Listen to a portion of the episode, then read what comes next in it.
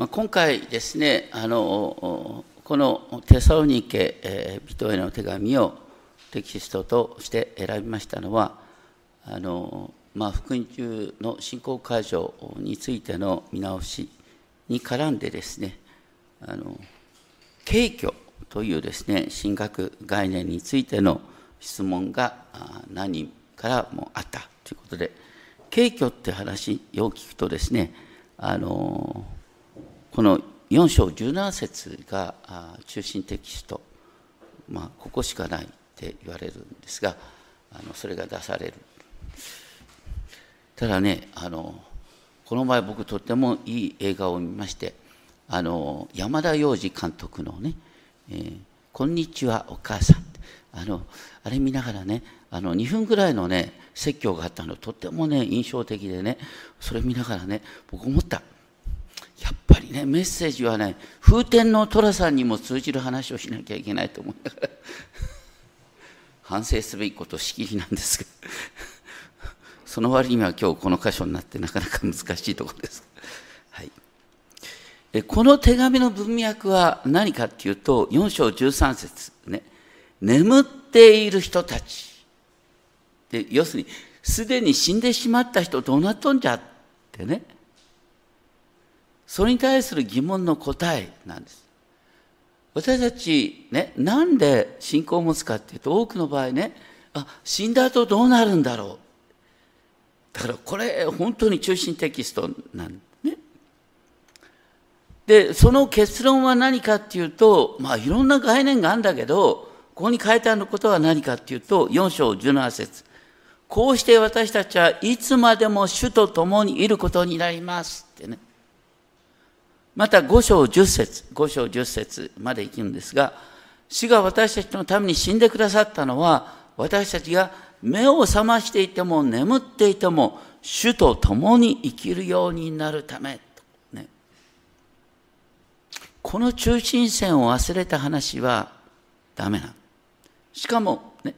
主の来臨、また主の再臨の教えはいつも今ここで私たちがどう生きるかっていうことと直結してなければいけない。未来に対するですね、なんか希望、あの、いろんな憶測を語るっていうことは違う。で、しかもですね、テサロニケの手紙が私たちにとってもね、身近なのは、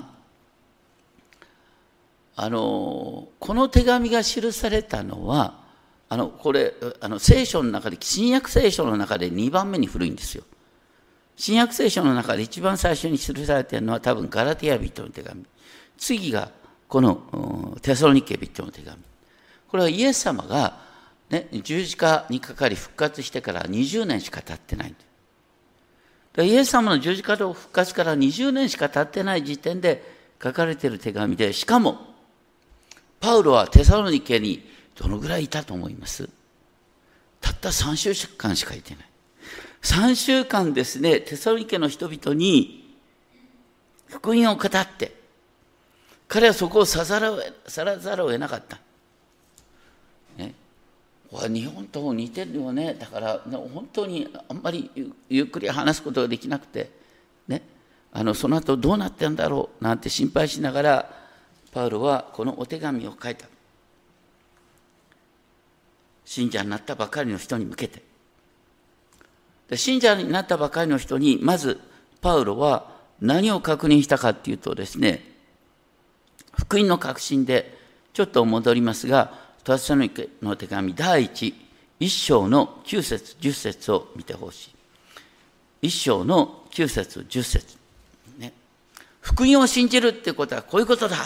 て出てくるのが、第一は何か、一章9節ですね。あなた方がどのように偶像から神に立ち返って生きる誠の神に使えるようになったか。これこそが改心の第一です。テサロニケで信仰に導かれた人は基本的に、ね、ユダヤ人の街道に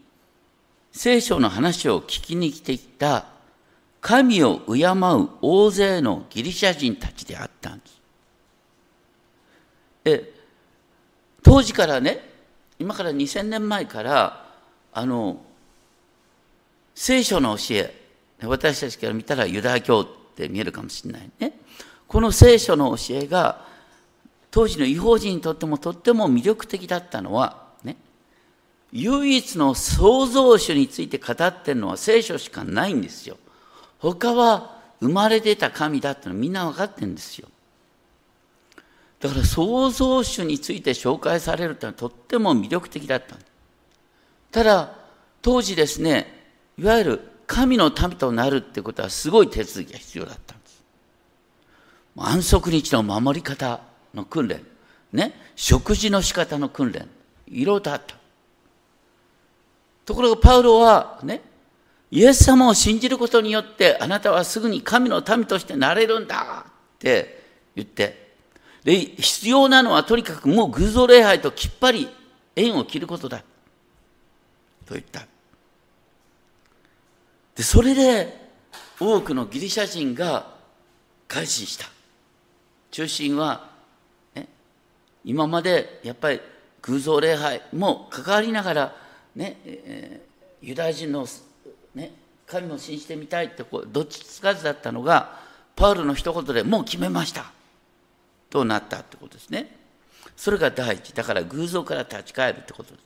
第二はこれが面白いね。一章十節は厳密に言うとこう書いてある。天からの御子を待ち望むようになったって書いてあるね。神の御子が今天から王として現れるんだ。それを待ち望むようになった。そしてその御子は、神が死者の中からよみがえらせた方、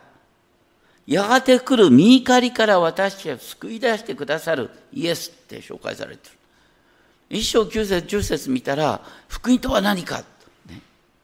わかる。二つの点で言った。で私たち、ね、あの、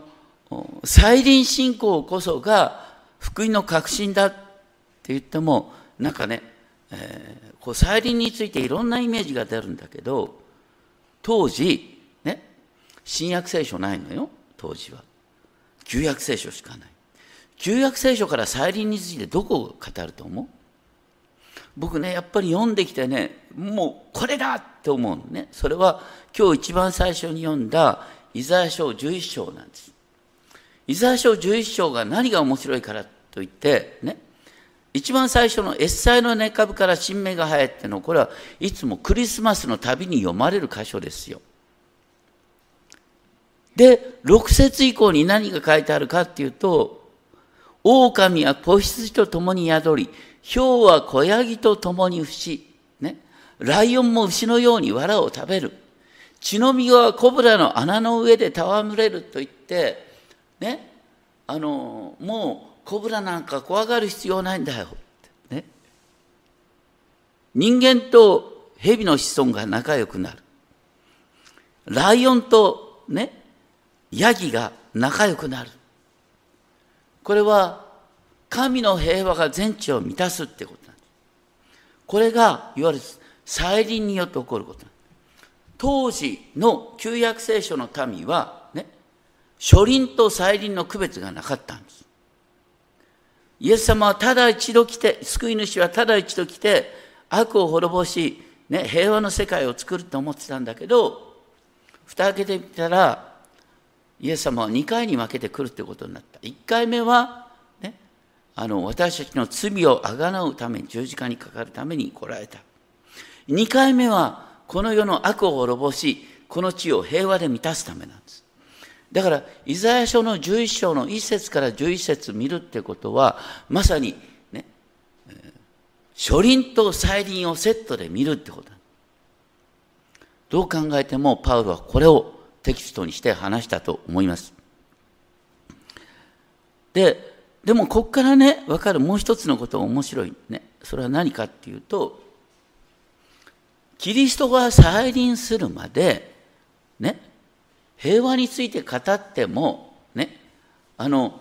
キリストの再臨までライオンはやっぱり肉食動物のままとどまるんですよ。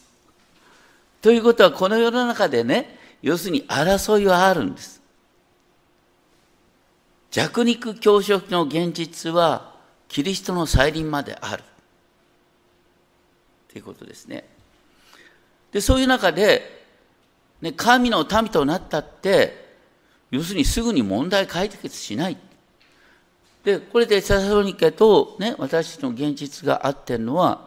日本においてもあの昔からねあの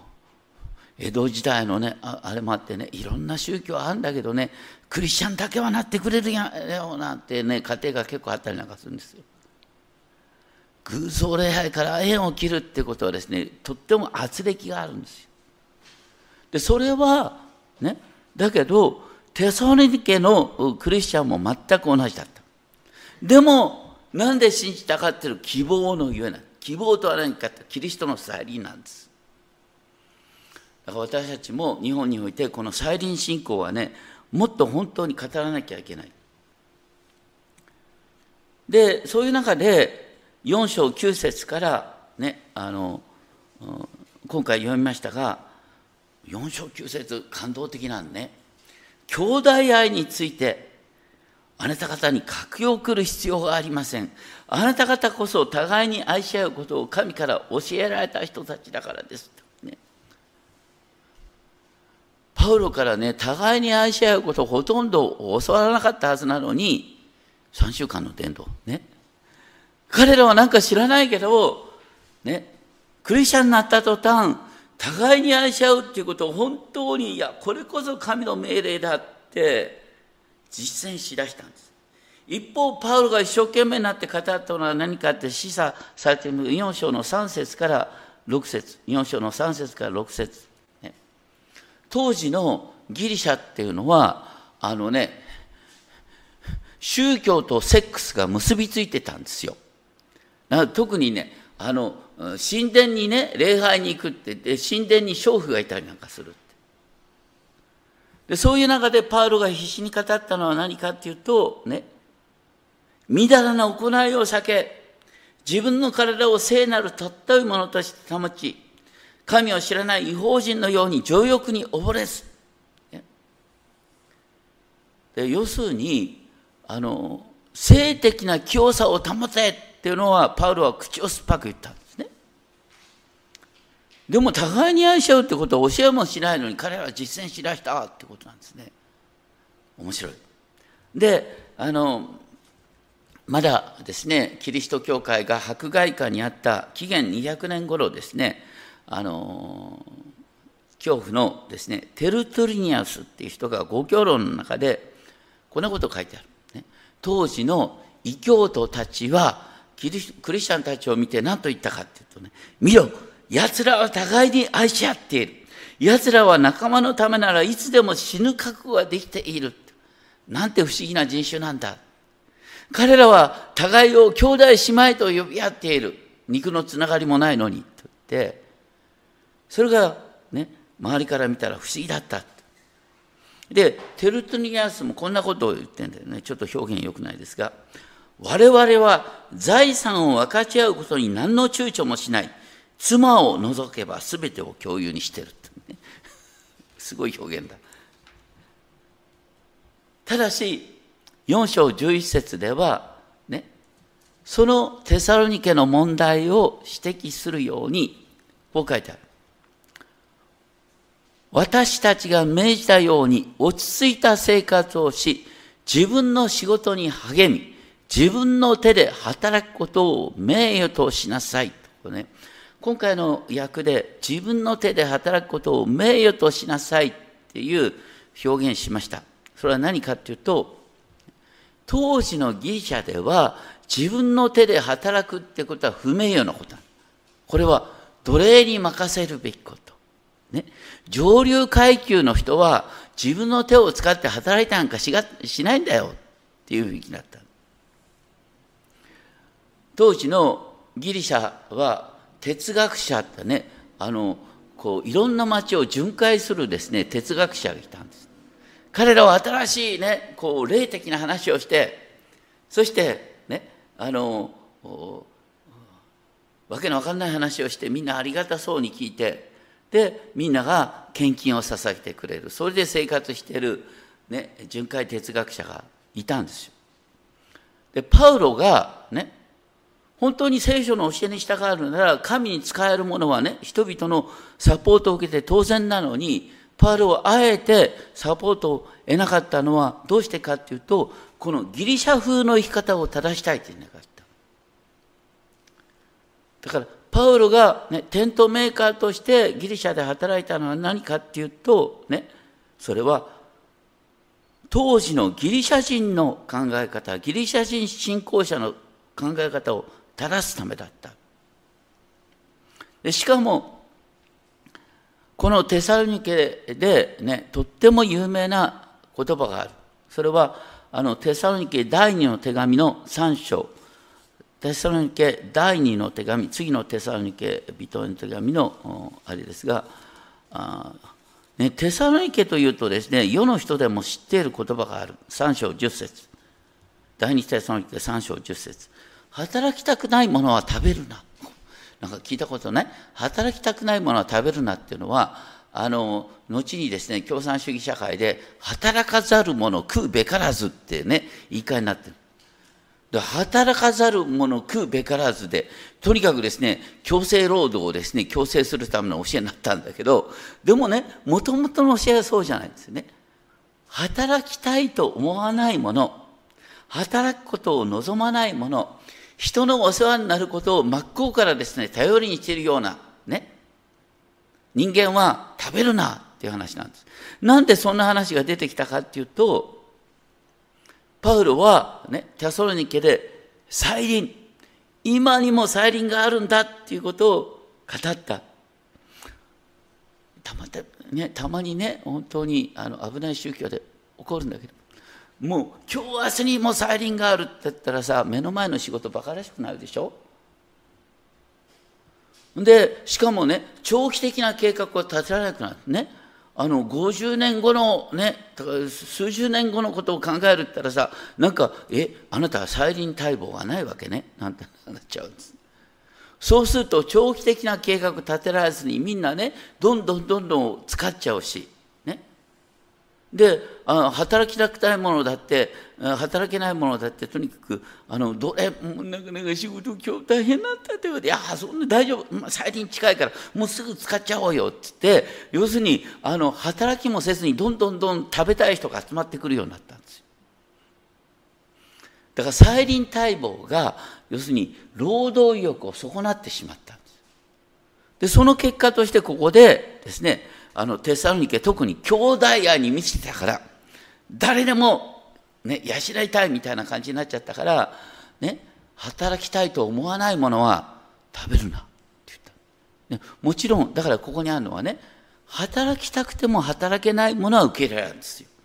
でも労働を軽蔑する人間はダメだよって言ったんですね。そういう文脈の中で4章13節からね、再臨の話が出てくる。でこの当時の、ね、文脈って本当に分かりにくいんだけどとそれを示唆するのは使徒の働き1章9節11節を見ていただくと分かる。使徒の働き1章9節11節にこう書いてあるんですがイエス様は40日間弟子の間に現れたそして弟子の間でね、見える形で天に引き上げられた。で、見えなくなった。その時、見つかりが弟子たちに現れてこう言った。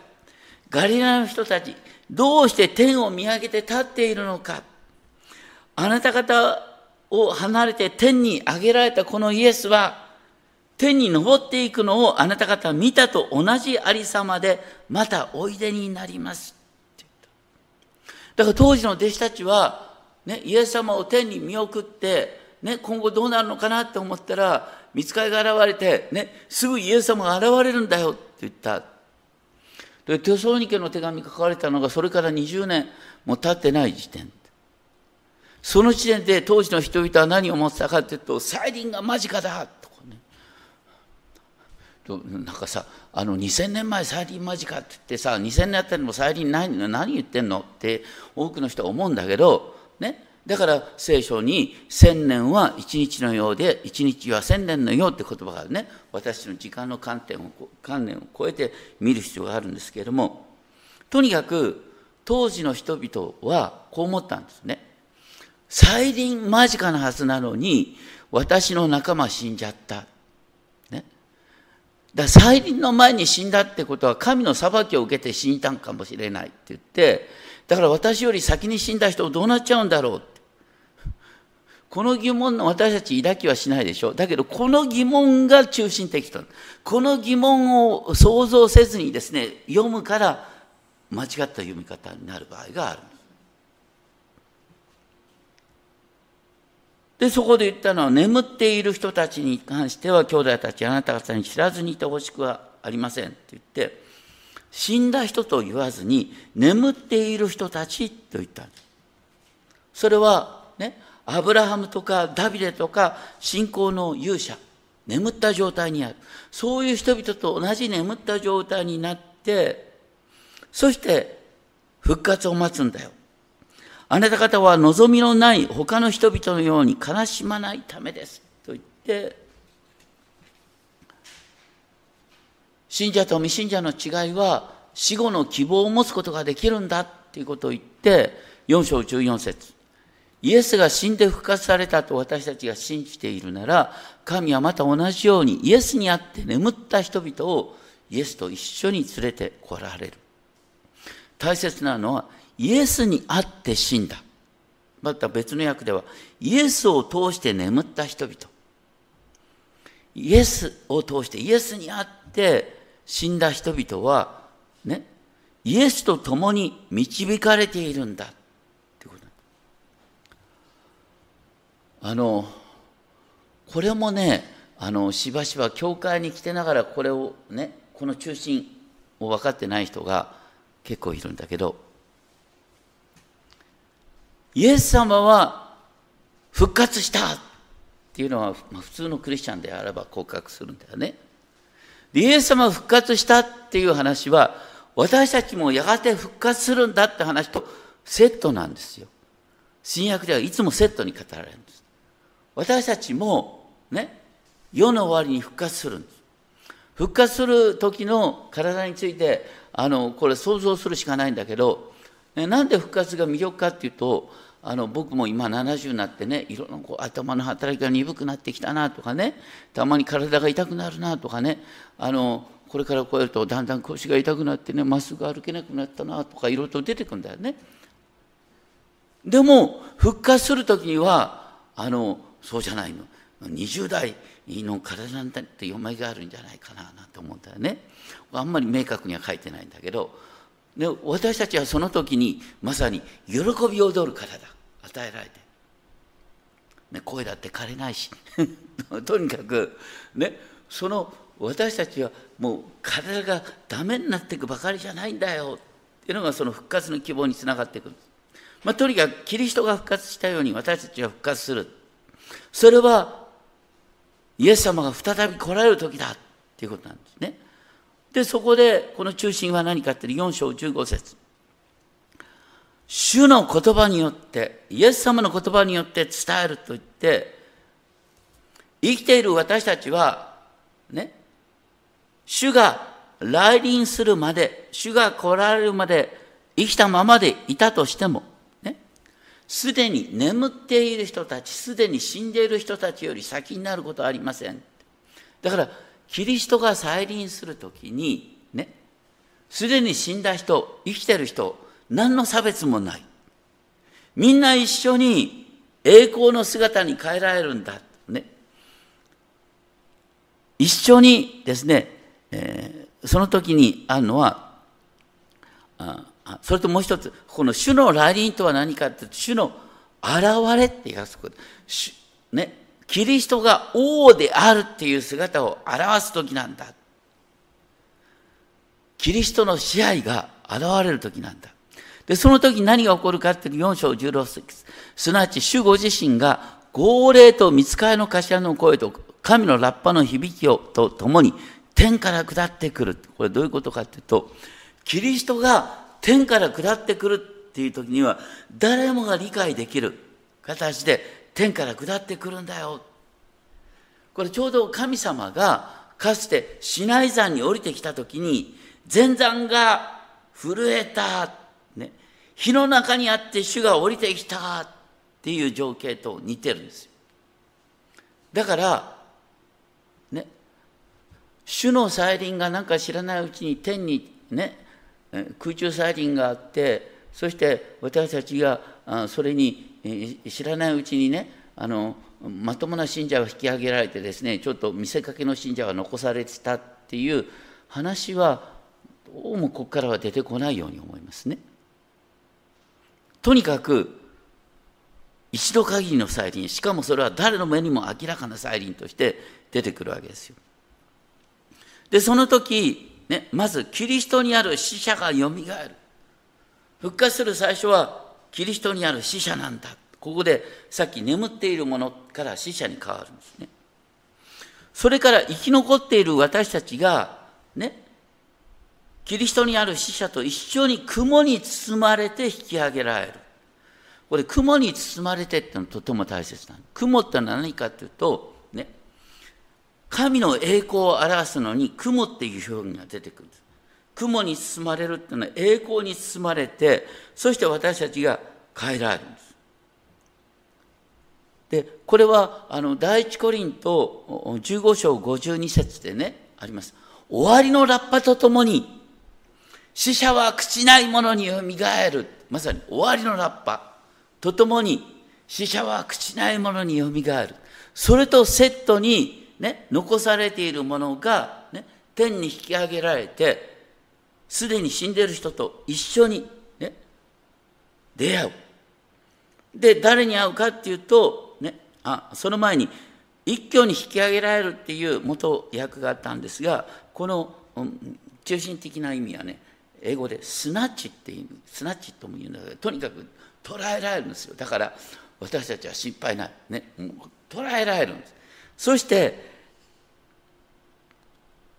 栄光の雲に包まれてすでに死んできたと一緒にですね栄光の姿に変えられて空中で主と会うんです。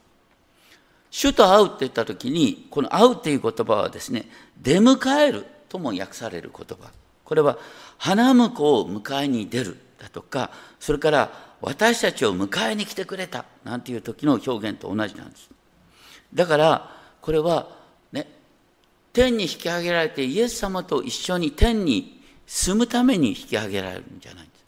イエス様が天から地に下ってくるのを迎えに引き上げられる。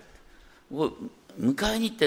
イメージが分かりにくいかもしれませんけれども当時ですねあのローマ皇帝が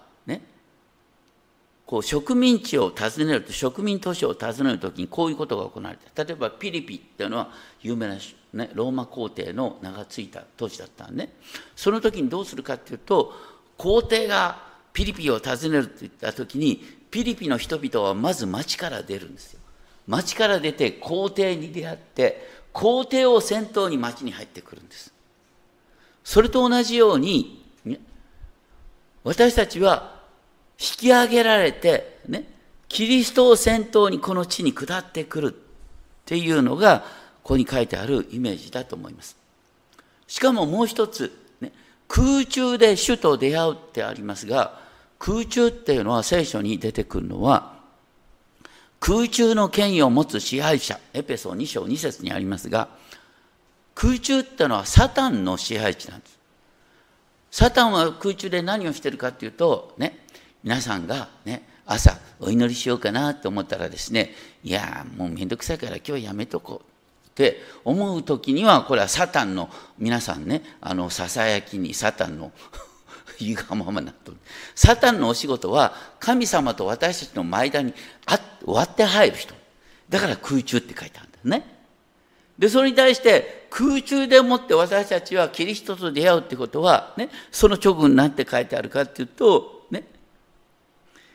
こうして私たちはいつまでも主と共にいることになる。だから空中であってね、その後天に引き上げたままになるっていうんじゃなくて、空中で会うっていうのはまさにね、キリストと私たちの間を隔てるものがなくなっていつまでも主と共にいるっていうことの印なんです。そして聖書に書いてあることは私たちはね死んで極楽に行って、えー、昼寝するためじゃなくて 私たちはエデンの園を喜びを持って耕して耕していたと同じように私たちはこの世界を耕すんだよ。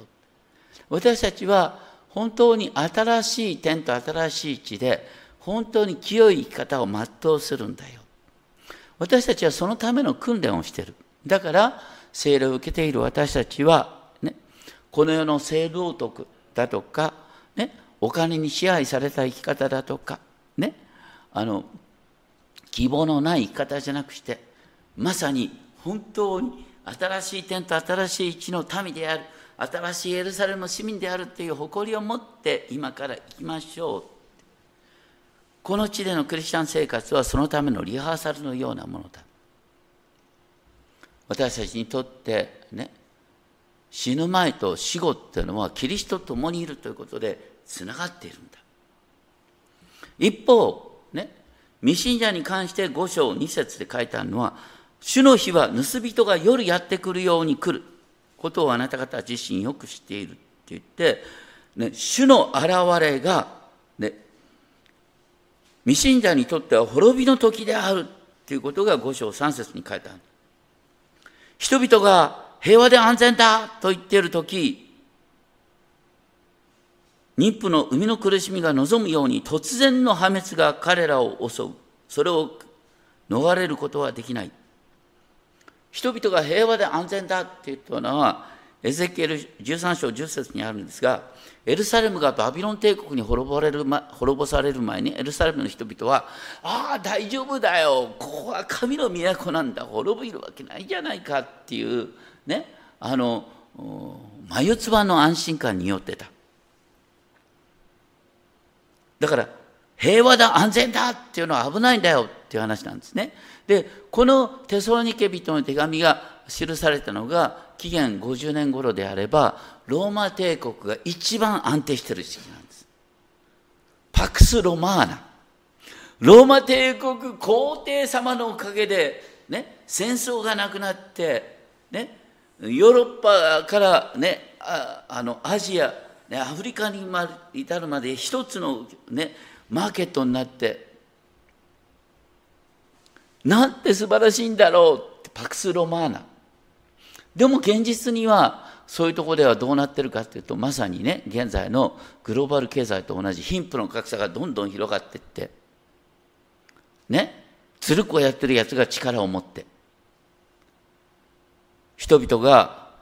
お金と権力者の奴隷になってる状況、ね、大切なことはいつもね伏せられてうまく生きるやつだけがどうにか生きてる、ね、そういう状況の人々に突然ね真理が明らかになる。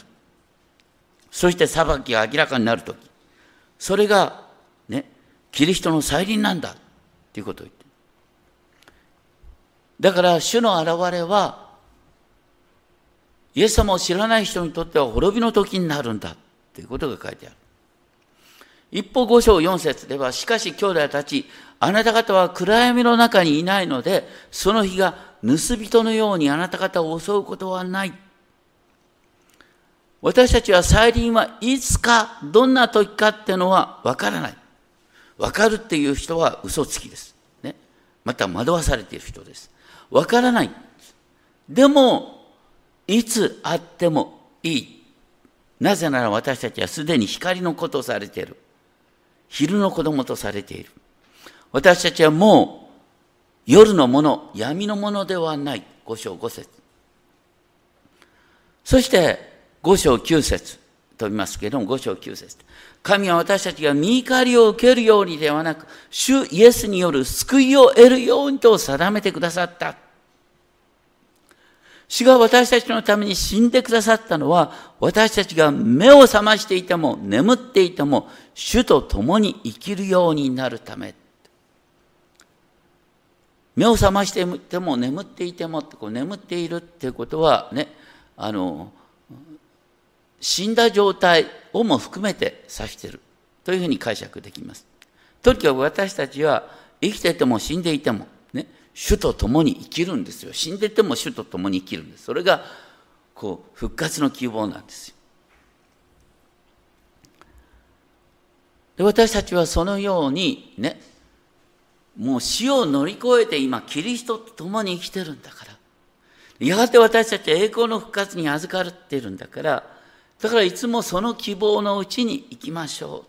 ていうことを言ってる。だからもうね、お金だとか、あこの世の欲望だとか、セックスの奴隷だとか、そんなことにならずに、本当にキリストにあった新しくされたものとして行きましょうっていうことがここに書いてある。ですから、このテサロニケ人の手紙のね、4章を見ると、私たちがね、あの再臨について考えるとき、いろんな説がある。いろんな説があったとしてもね、一つはっきりしてる。それは、キリストの再臨は誰の目にも明らかに来るっていう時と、そうやってその時私たちは作り変えられるんだ、栄光の姿に変えるんだっていうことと、ね、その時全世界が変わるんだ。キリストの王としての試合が明らかになるんだから、それは素晴らしい希望の時。でも、パウロがテサロニケで注意していたように、あの、再臨の切迫性を誤解される可能性がある。私たちはいつでもね、今日主が再臨してもいいような生き方をしようっていうことは繰り返し言われてるんです。でだけどそれをねあの今から何十何年以内にとかねいう形で計算するのはいけない。でしばしば教会の歴史の中でねもう比較的ねこう3 4 0年前にもこういう風潮があったんだけどね。あの空中再臨とか言うとねみんなドキッと、ね、空中再臨のとこ置いてかれないようにとか言ってね。で残された人はどうなるかみたいな話で、ね、だから伝道に励ましょうって。その時結構伝道進んだんだよ。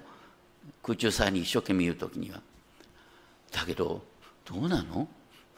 今その逆にさそういう再臨なんか一切語らないみたいな風潮があったりなんかするんだけど。でそういう時にはね何と言ったかって言ったら職場に何のために行くのって伝道に行くんです。とか言って職場に伝道に行ったらあなたさあの数日以内にクビにされるかもしれない。職場には仕事に行くんだろうかって。いやそれはね休憩の時代に時間に伝道するのはいいよ。だから伝道第一再臨運動が伝道第一ってでこの世の仕事を軽蔑する話になっちゃったらこれは本末転倒なんですよ。そういう人に向けてテソロニケの手紙が書いたんですよ。真面目に働け。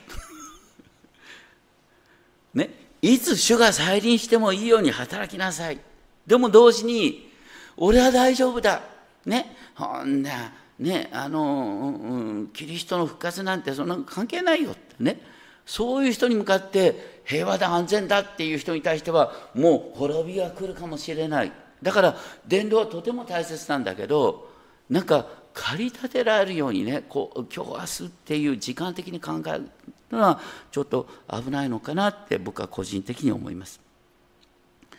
まあ、とにかく私たちはねいつ何が起こっても一足一足主と共に主にすがりて我は進まんってこの後歌いますが懐かしい曲でもありますが、まあ、とにかくですね日々主と歩むんだ。未来のことは分からない。しかし永遠の希望ははっきりしているということを覚えながら生きていきたいと思います。お祈りをしましょう。天のお父様私たちはキリストの再臨。それはいつか分かりません。でもキリストが再び来られる時に私たちは変えられます。世界も変えられますその希望のうちに生きていますでも同時にそれはイエス様を否定する者にとっての滅びの時です。そのことも私たちは本当に真剣に受け止めます。どうか日々の仕事に励みながら、でも同時に滅びゆく魂に私たちは福音を述べ伝えたいと思います。どうかそのバランスを私たちに教えてください。テソロニケの手紙がそのために記されていることを覚え感謝します。どうか私たちが再臨を待ち望みながら目の前の責任に私たちが集中することができるよう導いてください。尊き主イエス・キリストの皆によってお祈りします。アーメン